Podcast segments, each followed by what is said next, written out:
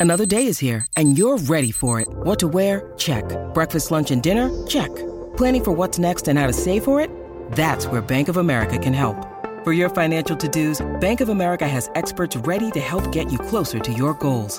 Get started at one of our local financial centers or 24-7 in our mobile banking app. Find a location near you at bankofamerica.com slash talk to us.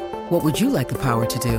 Mobile banking requires downloading the app and is only available for select devices. Message and data rates may apply. Bank of America and a member FDIC. All right, so if you like our predictions, again, make sure you, you download and subscribe to the Blue Horseshoe Pod wherever you do get your podcasts, and make sure you subscribe to Audacy Sports on YouTube so you can watch myself and George each episode as well, so you can listen and also watch two full episodes of the Blue Horseshoe Podcast.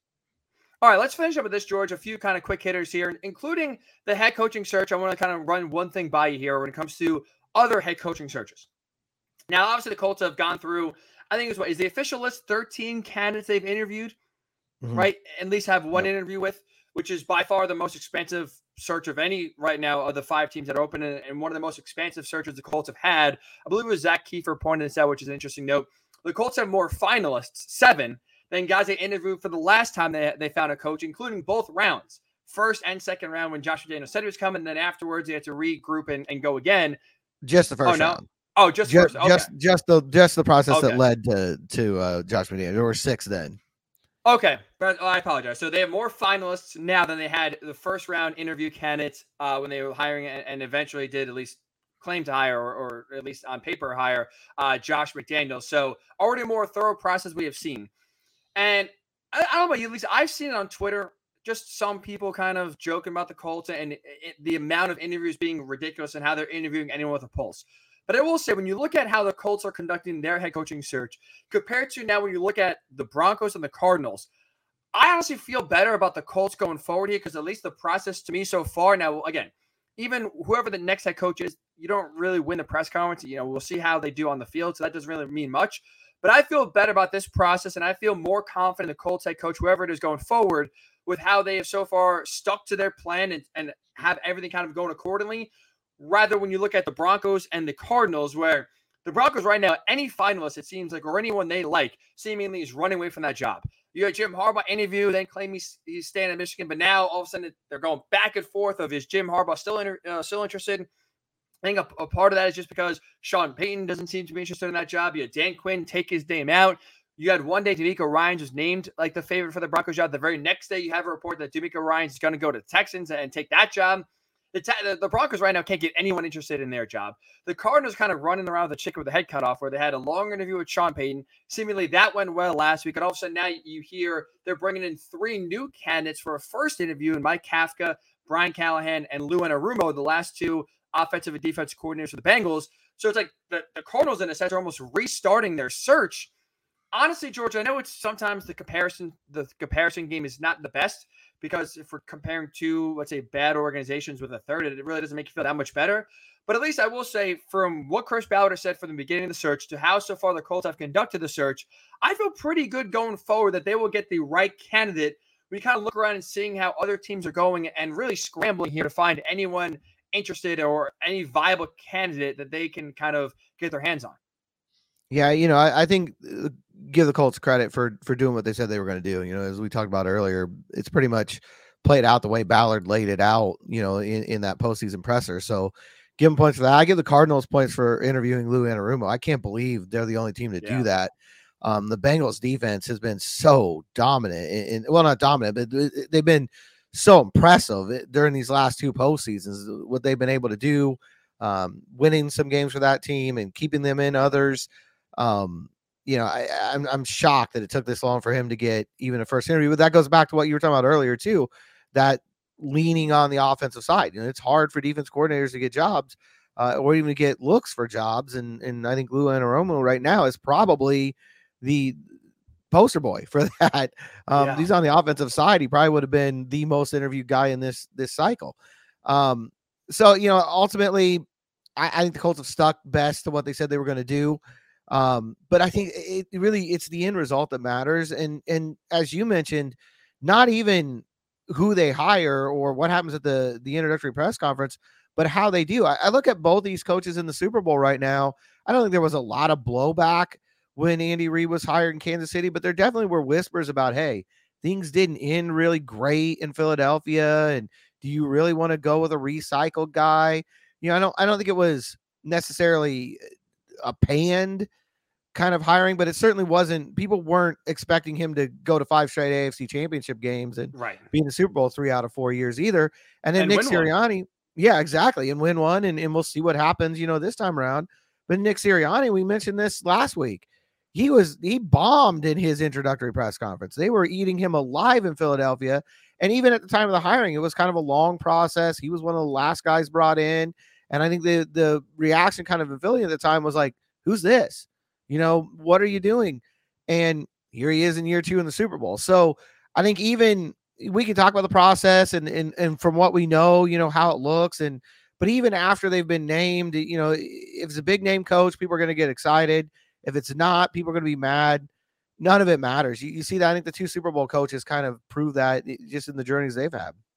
You're 100 right. Like winning the press conference, I think has been debunked recently, and now that's like less and less of a thing. Maybe outside of Sean Payton, I don't really know if any team in this cycle is going to really win the press conference. Maybe the Texans with DeMeco Ryans. Mm-hmm. Uh, that could be, you know, one that's a home run hire, if you will, and, and, revered locally. But otherwise, you're right. Like, I don't like whoever the Colts hire. Could be Raheem Morris, could be Brian Callahan, could be Rich Bisaccia. Anyone outside of Jeff Saturday, I don't think there'll be this mega reaction, good or bad, of oh, this is the guy or this is not the guy. And again, it's just okay, this is the guy now. Let's see what he can do. So you're right. At the end of the day, the process really doesn't matter. It's just who you you know end up with, like I said, and how they do on the field on Sundays. But I will say, at least in the short time this has gone on, I feel at least the competency of the Colts has returned a little bit. Where for two and a half, three months, or you can argue maybe even the entire season that we just saw in 2022, it wasn't there. There's anything but competency. So at least maybe that's the word, I, the way I should have phrased it better. Is just at least I feel like the competency starting uh, competency starting to return to this organization. Maybe that's because Chris Ballard truly does have a real handle on this head coaching search. Uh, just from the way that the Colts have handled it, and they've gone about their business with a very strict process and having kind of checking boxes compared to what we're kind of seeing with the Broncos and Cardinals, where maybe the head coach they hire is the you know the right fit, and maybe it is you know they do hit a home run, but kind of like scrambling around and kind of not knowing what they want. At least I do feel a little bit better about the Colts and, their process going forward here, which is hopefully a better sign of better days to come.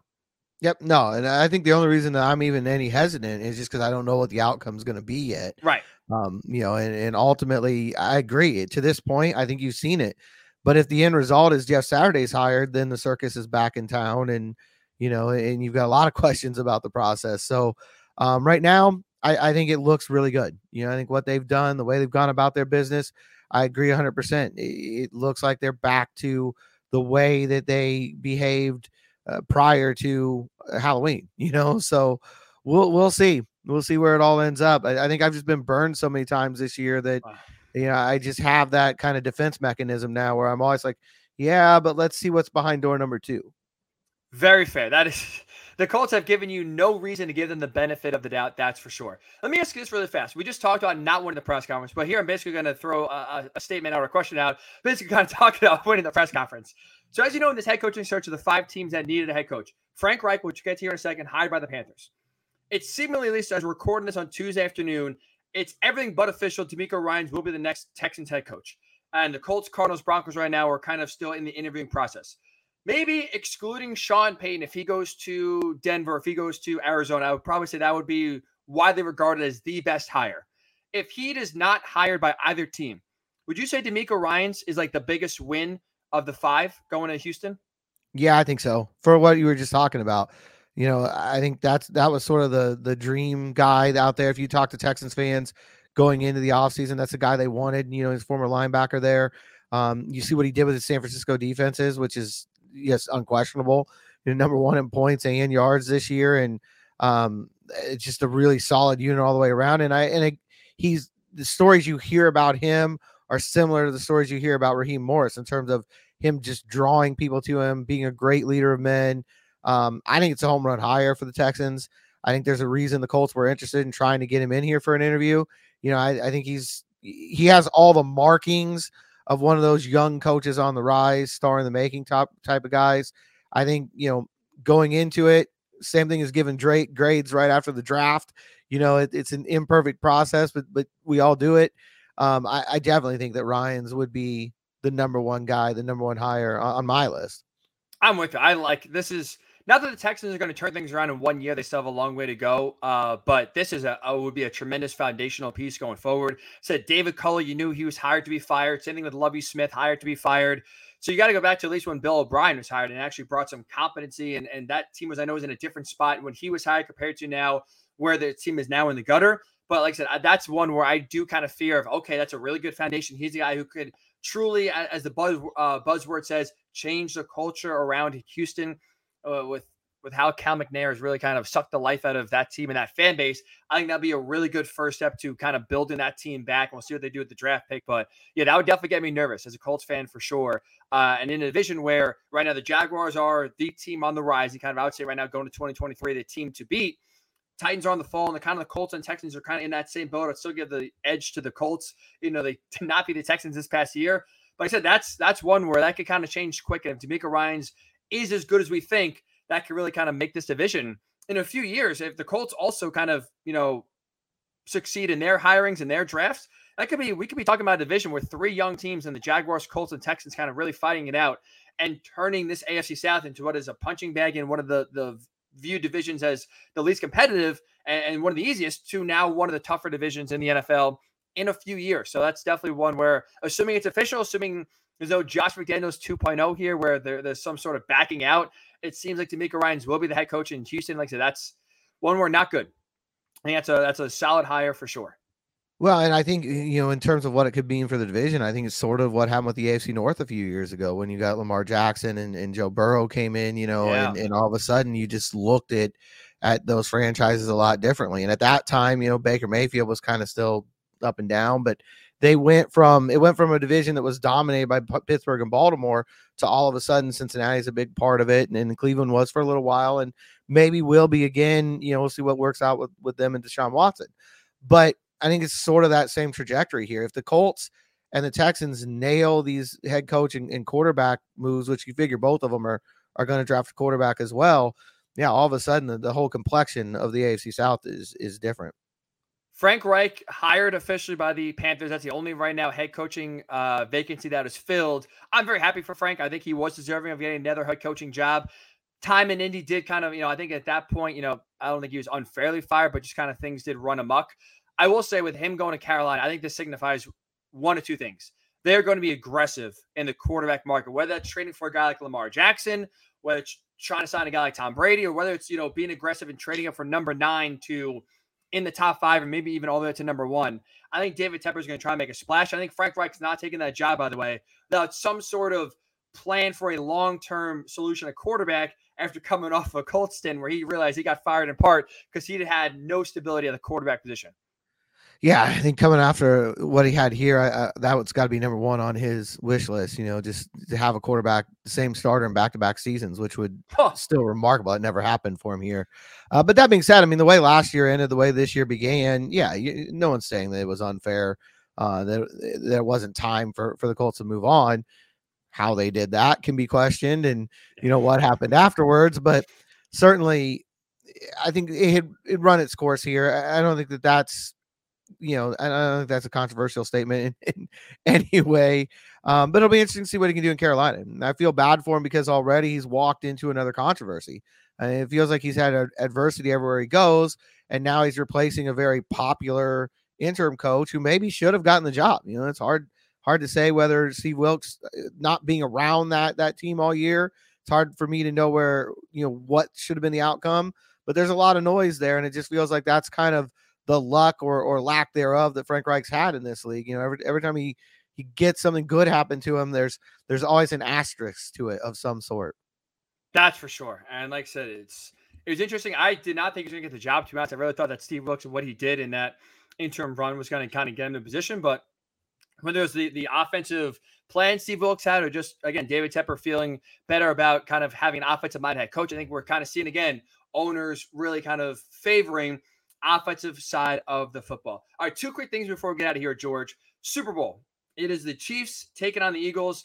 Uh, Eagles obviously blew out the 49ers in the NFC title game with no quarterback. I mean, Colts fans know we know what that's like for sure. Watching no quarterback answer whatsoever. Uh, so that just stinks for the 49ers to have your season end that way. Chiefs won a thrill against the Bengals uh, late in the game. Ironically, this is, I think, perfectly fitting for the season. Colts beat one of the teams in the Super Bowl, lost by one to the other team. I mean, for a season that was 4 12 and 1.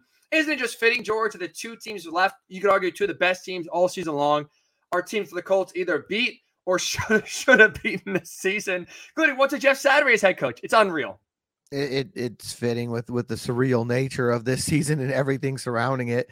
Um, I, I know this though; it's guaranteed that that the Super Bowl champion will have played in Lucas Oil Stadium this year. That's true. That is very true, and also guaranteed that, which is also crazy to say, the winner of the Super Bowl will have more wins at State Farm Stadium where the Cardinals play than the Cardinals have. So at least that's, that's something rough. going for the Colts. They don't have they don't have that uh little stack going against them. That's tough. That that is rough. That that's a tough. Even even the year the Colts hosted the Super Bowl and only won two games, they were both home games, so they still had more wins there than the Giants that that season. That that's a rough stat. That is rough. Yeah, that is just uh, talking about kicking the Cardinals when they're down. That is just a tough reminder that I'm sure will get replayed over and over and over again the next uh, two weeks leading up to that game. And finally, George, Eagles going to the Super Bowl. As we know, former offensive uh, coordinator Nick Sirianni is leading the Eagles there in year number two to the Super Bowl. This is, I think, I guess I was maybe not in tune to this kind of narrative or this kind of feeling uh, until I kind of saw it happen when the Eagles officially, you know, won the game and go to the Super Bowl. I did not realize, I guess, Nick Sirianni was as polarizing as a figure, I guess we'll, we'll say is the word there to use, um, with his time in Indy, where some fans are very happy for him and happy to see him go as a former Colts, you know, uh, offense coordinator. Some do not like Nick Sirianni whatsoever and are very upset the Eagles are going, and Parker's of him. I think some are also in the middle as well. Eh, don't really have a, a big take. I don't know how you feel, but for me, I'm kind of in the middle. Like, am I rooting for Nick Sirianni because he was on the on the Colts? No, I'm not. Do I hate him? No, because honestly, when he did that whole little chirp with the fans, and that was for Frank Reich and talking his post game press conference about you know how the Colts did Frank Reich, like, I don't think Nick Sirianni was wrong. So like I can't hate him for kind of talking facts and trying to back up his guy in a situation where he he thought he got screwed, and again, rightfully so, he kind of got screwed and, and not getting fired, but how it went down, like I said, and how you know he was fired over the phone and bringing in Jeff Saturday and the circus that was. So I know this is not really much of a take that it's I'm lukewarm and Nick Sirianni, but I guess I will say I'm more surprised that the the Colts fan base does have a strong reaction one way or another in terms of either rooting for him and happy for him, or just truly disdaining him and his presence. Yeah, I don't think he was polarizing until this year. I mean, I think all of it True. is around that game and and you know what happened after the game. And I, I have the same take as you uh, as far as you know. I feel like he was just being loyal to a friend. You know, he was he was doing what he felt like he needed to do to defend. You know, a guy who he said time and again isn't just a friend, but a mentor to him in this game. You know, somebody who really uh, has a lot to do with why he's the head coach of the Eagles right now. And so, you know, I understand that, but I also understand what fan base is. It's very fractured right now. Um, you know, this year was tough on everybody. Uh, I think it was toughest on the fans. And you've got guy, you've got fans who don't know how to feel about anything right now. Honestly, you know, they're, they're all kind of um, a little bit traumatized, I think, from this year, and and so you're seeing the reactions to that. Uh, I can tell you from the media standpoint, it's unanimous within the Colts beat guys. We're all ecstatic for, for Nick Sirianni. He was always great with us. Um, he's always been a guy who wears his emotions on his sleeve. I think that's why I'm not surprised what happened at the end of the the, the game when the Eagles were here. Uh, but I think even just that video that, that's going around, kind of going viral right now of his daughter at the press conference, uh, where she's kind of I don't know for sure what she's doing, being being Shrugging a kid. Or something like that. Yeah, like dance, shrug, with my own 10 year old at home. You never know what they do in, in any situation like that. Uh, but just the way he handles that you know real kind of quietly like you know hey cut it out. Uh, he's just a normal guy you know i think we, we all every every one of us dads has been there. Maybe not you know after we just won the nfc championship game but more like at applebee's or something but you know we we've been there and uh, I think that's that's part of his appeal, and I think everybody in in the Colts media room, I'll just speak for them, you know, will, will agree you know, it couldn't be happier. To couldn't happen to a nicer guy. Like I said, he definitely is someone who's not afraid to tell you what's on his mind. I'm still cracking up to be honest. Like that's the thing. I just found it more funny than anything else. Just replaying the video in my mind of him running up not once but twice, pointing that one's for Frank Reich. Like I've never seen that before. So it is. I appreciate the authenticity of just not even trying to you know hide it or, or even just you know kind of talking to the media and not even facing the fans and letting them know about it. He just goes right up and lets them know his uh, his frustration. That is again more I thought more funny than anything else, but it it was interesting for sure. Kind of see a little bit of the reaction uh, from Colts Nation here after Nick Sirianni and the Eagles do officially punch their ticket to the Super Bowl two years after he was hired there. So Eagles Chiefs should be an interesting one, and the Colts connections either they have beaten these Super Bowl champs in a year they're 4 12 and 1 with all the chaos that went on, or they lost by one point again. They should have won and should have beaten the Super Bowl champs. So that is a fitting end, Georgia. I should say a fitting bow to put on this 2022 season. That if you had to sum up in one word, like I don't even know, but like I'm trying to. The word that comes to mind is bizarre, but I think like that's not even strong enough to describe just truly what happened. Uh, painful, I think is, painful. the word I can come up. No, I mean it's been absolutely surreal. It, has been the, the the most insane season I've been around. Um, and you know, here we are in the off season and and talking about the owner sending out emojis. So it, it continues. Full circle. That's full circle for sure. Where we started the season just with chaos and ended the season now by deciphering emojis from the owner and trying to see what the hell does that mean. Is there any sort of clues on who will be the next Colts head coach? Speaking of surreal, very cool note here, George. I want to give a shout out to this. Shout out to Denmark which is now it seems we have built a following of Colts fans in Denmark. So if you are listening right now, we appreciate your support. Make sure you tell your other friends in Denmark about us on the Blue Horseshoe Pod. If you like listening, you can start watching on YouTube. Make sure you check out Audacy Sports YouTube page where we upload each full show. So if you want to listen one day, uh, you can check us out on YouTube. Each and every show will, will, be posted there. If you want to listen, make sure wherever you do get your podcast, we are living there. We will be back on Thursday. We appreciate your support from Denmark. We'll be back on Thursday with another pod. Probably George. Don't have a head coach in, in mind, but maybe we or a selected. Maybe we'll get a little bit more details, but the head coaching search continues. So obviously keep you updated on that and some more senior bowl notes as well as that's underway. And obviously a huge event for the Colts. We're kind of seeing their involvement down there in Mobile, Alabama as well. So have a great week. We'll talk to you on Thursday right here on the Blue Horseshoe Pod.